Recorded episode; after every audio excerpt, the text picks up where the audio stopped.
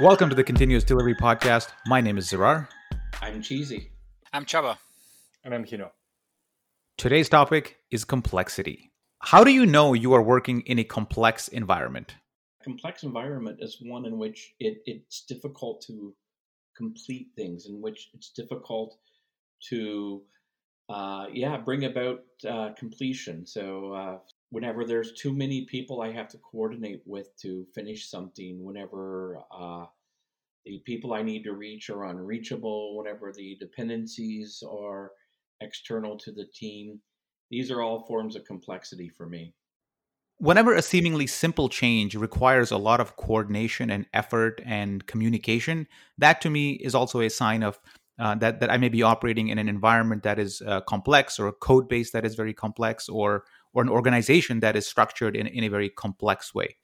Yeah, I agree. Um, the, the biggest indication of, of working in a complex environment for me is is the fact that I can't predict how things are going to go. I, I have a sense, I have a sense of how things can go, but but but I also feel that there's always a risk that things can go awry, that that there might be some curveballs that are thrown at us.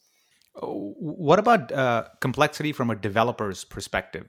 Well, the the main question is, and and uh, you know touched on this is the is the human system, right? And uh, and uh, the more uh, this this environment is eh, is complex from from the from the perspective of dependencies, the or or the or the complexity of the business, then the developers are going to have sometimes conflicting priorities, and then and then again, this is one of those things where the the focus and then what is that developer or the development team has to work on needs to be needs to be narrowed down and and somehow that complexity needs to be needs to be reduced uh, in order to be able to accomplish anything. And this is where the the role of a, of a good product owner would come in or or the or the role of a, of a, a very strong business leader who can narrow this focus uh, give purpose to the team and uh, and kind of uh, cancel out a little bit uh, the the noise, so actually something can be accomplished.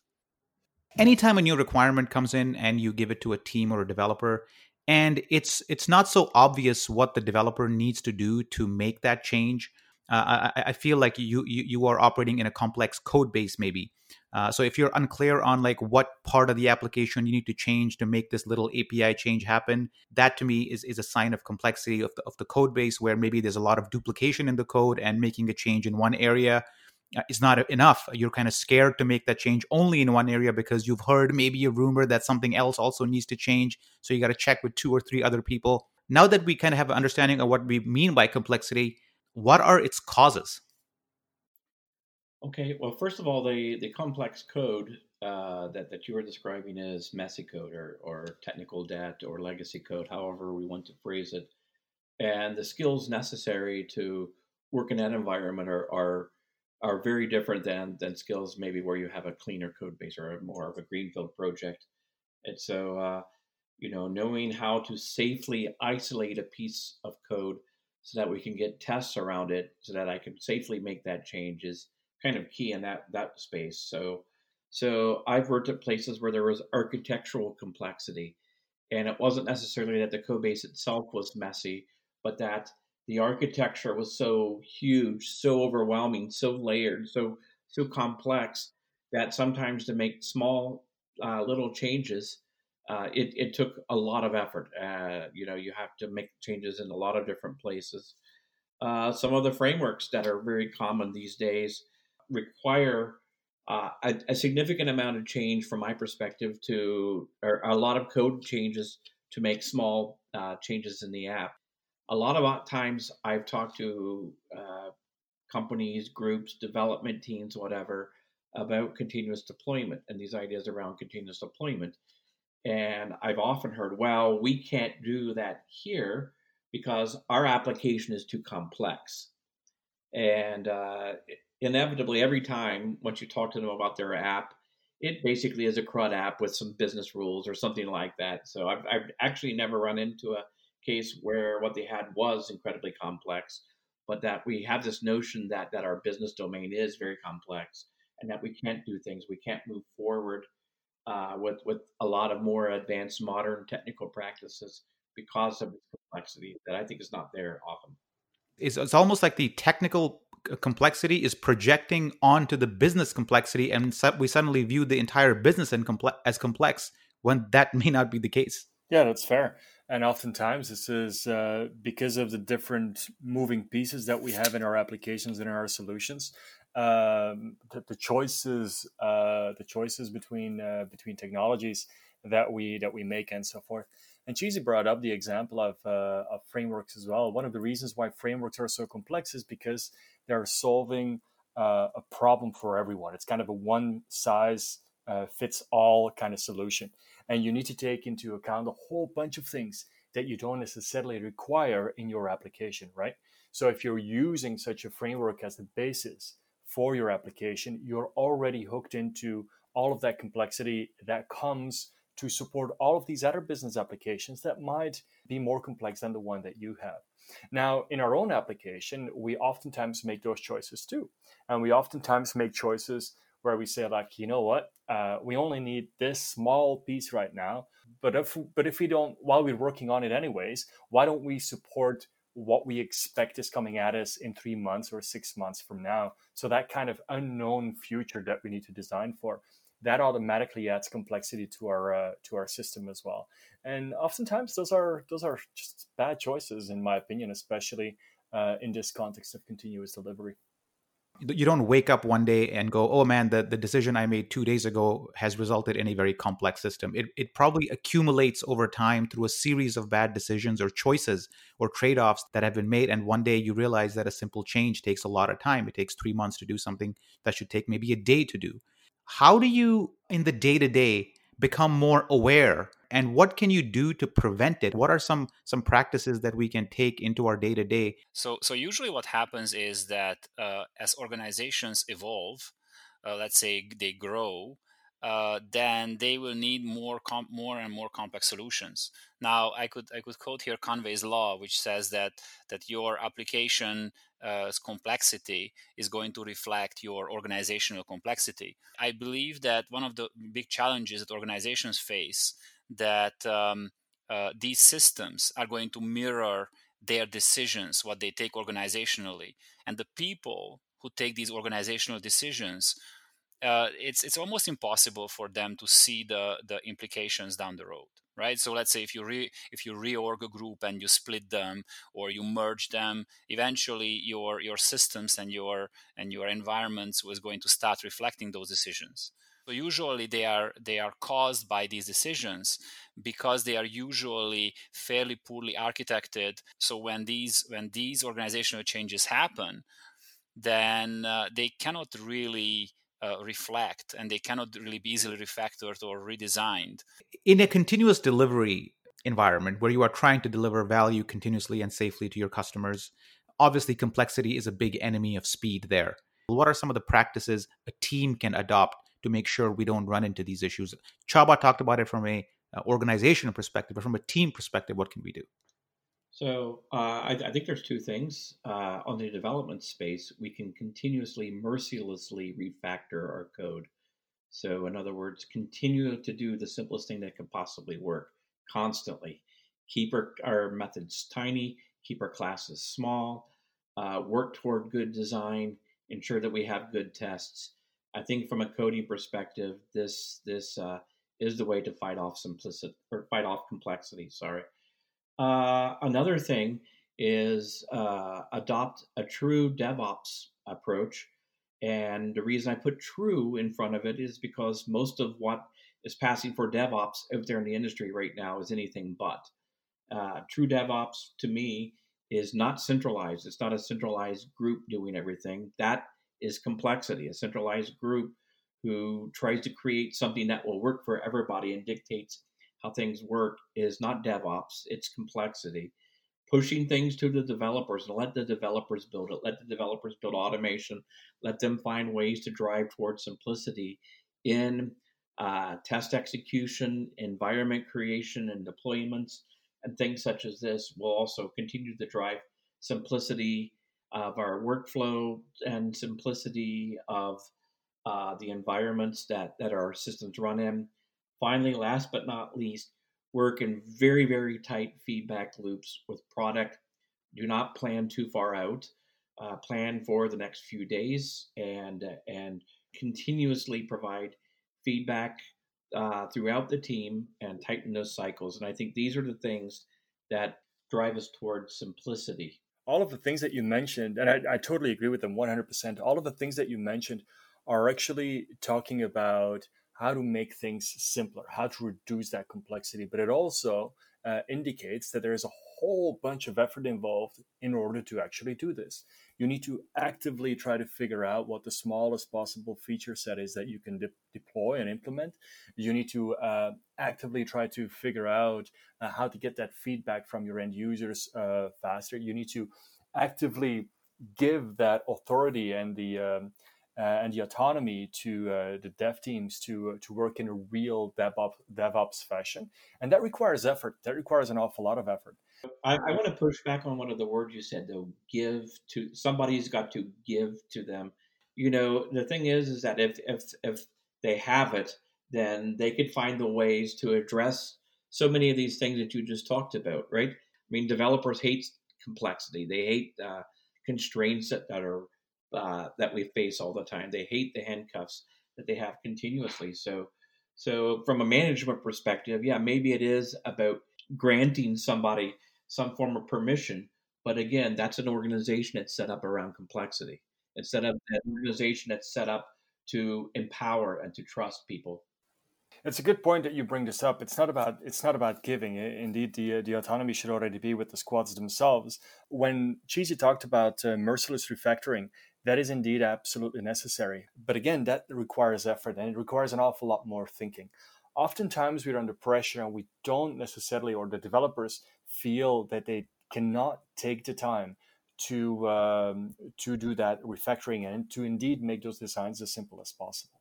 It's it's somewhat of a, of a pressure thing here. I do not agree that developers inherently do not want complexity. I've seen an awful lot of proof that it's exactly the opposite and, and I'm talking about complexity that they have control over themselves. They dislike complexity that is put onto them, but I've seen an awful lot of developers making an awful lot of choices that uh, resulted in a more complex solution than was actually required.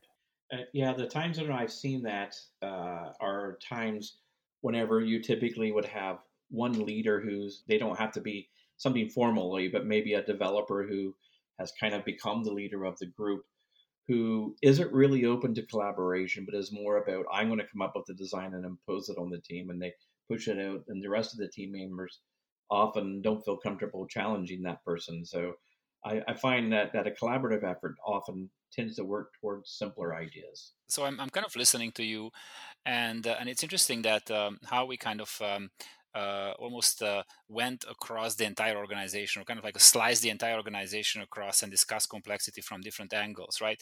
Organizational complexity departments let's say how they organize and then and then team complexity system complexity.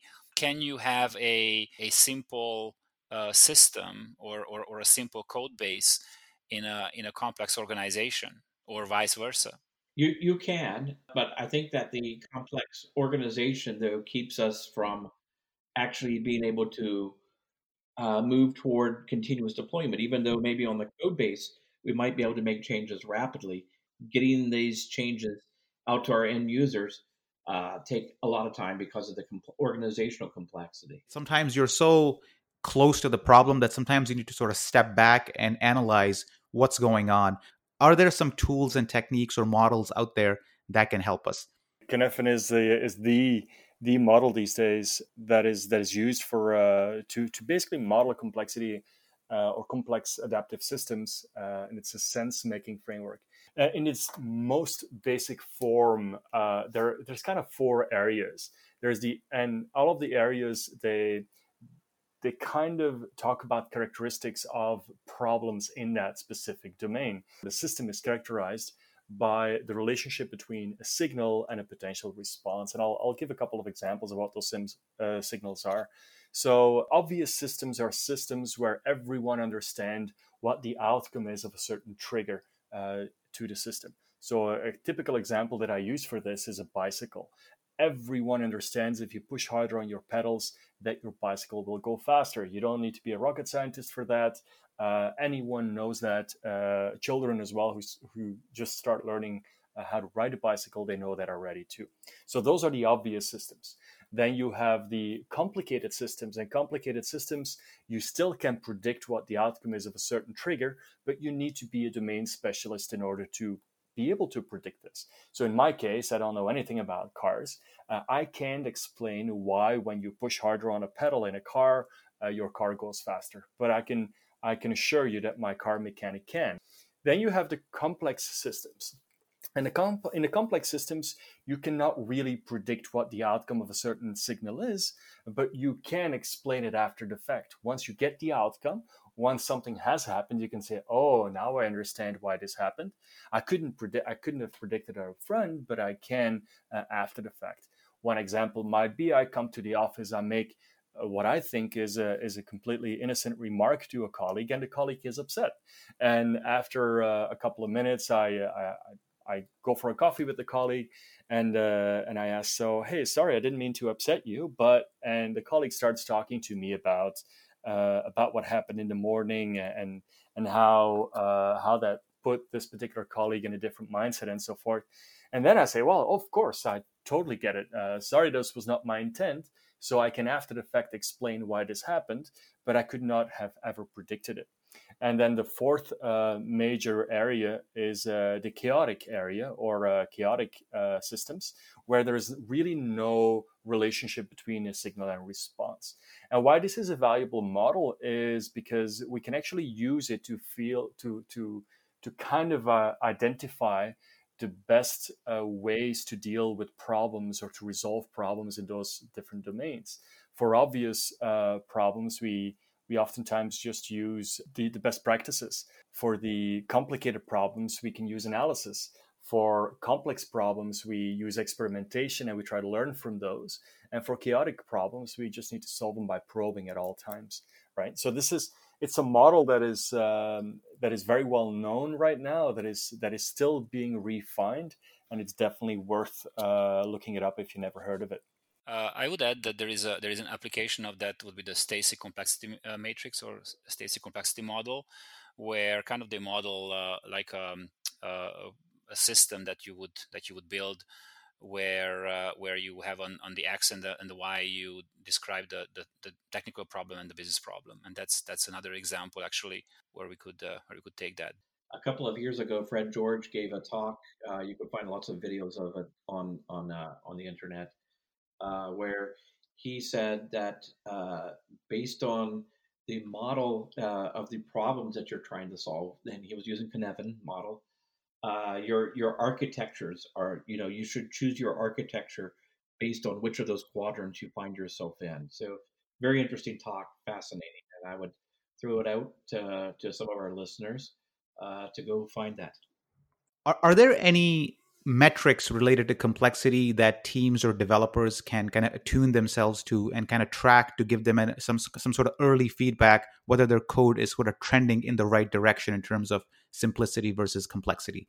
Well, there's a classic static code analysis uh, of cyclomatic complexity maintainability index things like this that that point to that. Now also just a general idea of how easy is it to make a change you know how fast can i make a change? Is it easy for me to quickly know and understand where to make it? And then is it easy to make it? So those those are just a few in the code. This kind of correlates with the throughput because uh, which we talked about a few episodes ago where if you have high throughput you're able to successfully deliver changes quickly. That probably has an implication that your code is somewhat simple because it allows you to deliver quickly I would go even further that now now the implications of reducing code complexity could be reducing your business complexity. So so writing simple user stories, which is ultimately is going to be in in smaller smaller chunks of code. If it takes you longer and longer and longer to do something small, so you talked you touched on throughput just a bit ago. If you if it takes you longer and longer and longer to get something done, uh, you probably have an increasingly complex system, right? Where where where indeed you uh, you try to make some change and uh, and suddenly you realize oh hang on uh, there's more than one place where I need to make that change so that to me is the biggest indicator actually your uh, your throughput numbers uh, also uh, when you have a, a bug and and you suddenly realize oh hang on it I need to change something in the code in three places to fix this bug, well, that's probably um, a sign that that things are bursting out of their seams.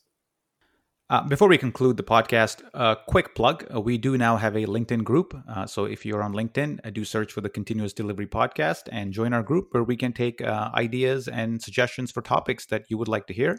Uh, we also have a fresh new Twitter account at twitter.com slash continuouspod. And while I said that, I just realized nobody says twitter.com slash continuouspod. You just say at continuouspod. So do give us a follow. That includes you, Gino, and Csaba as well. and we'll be back soon enough.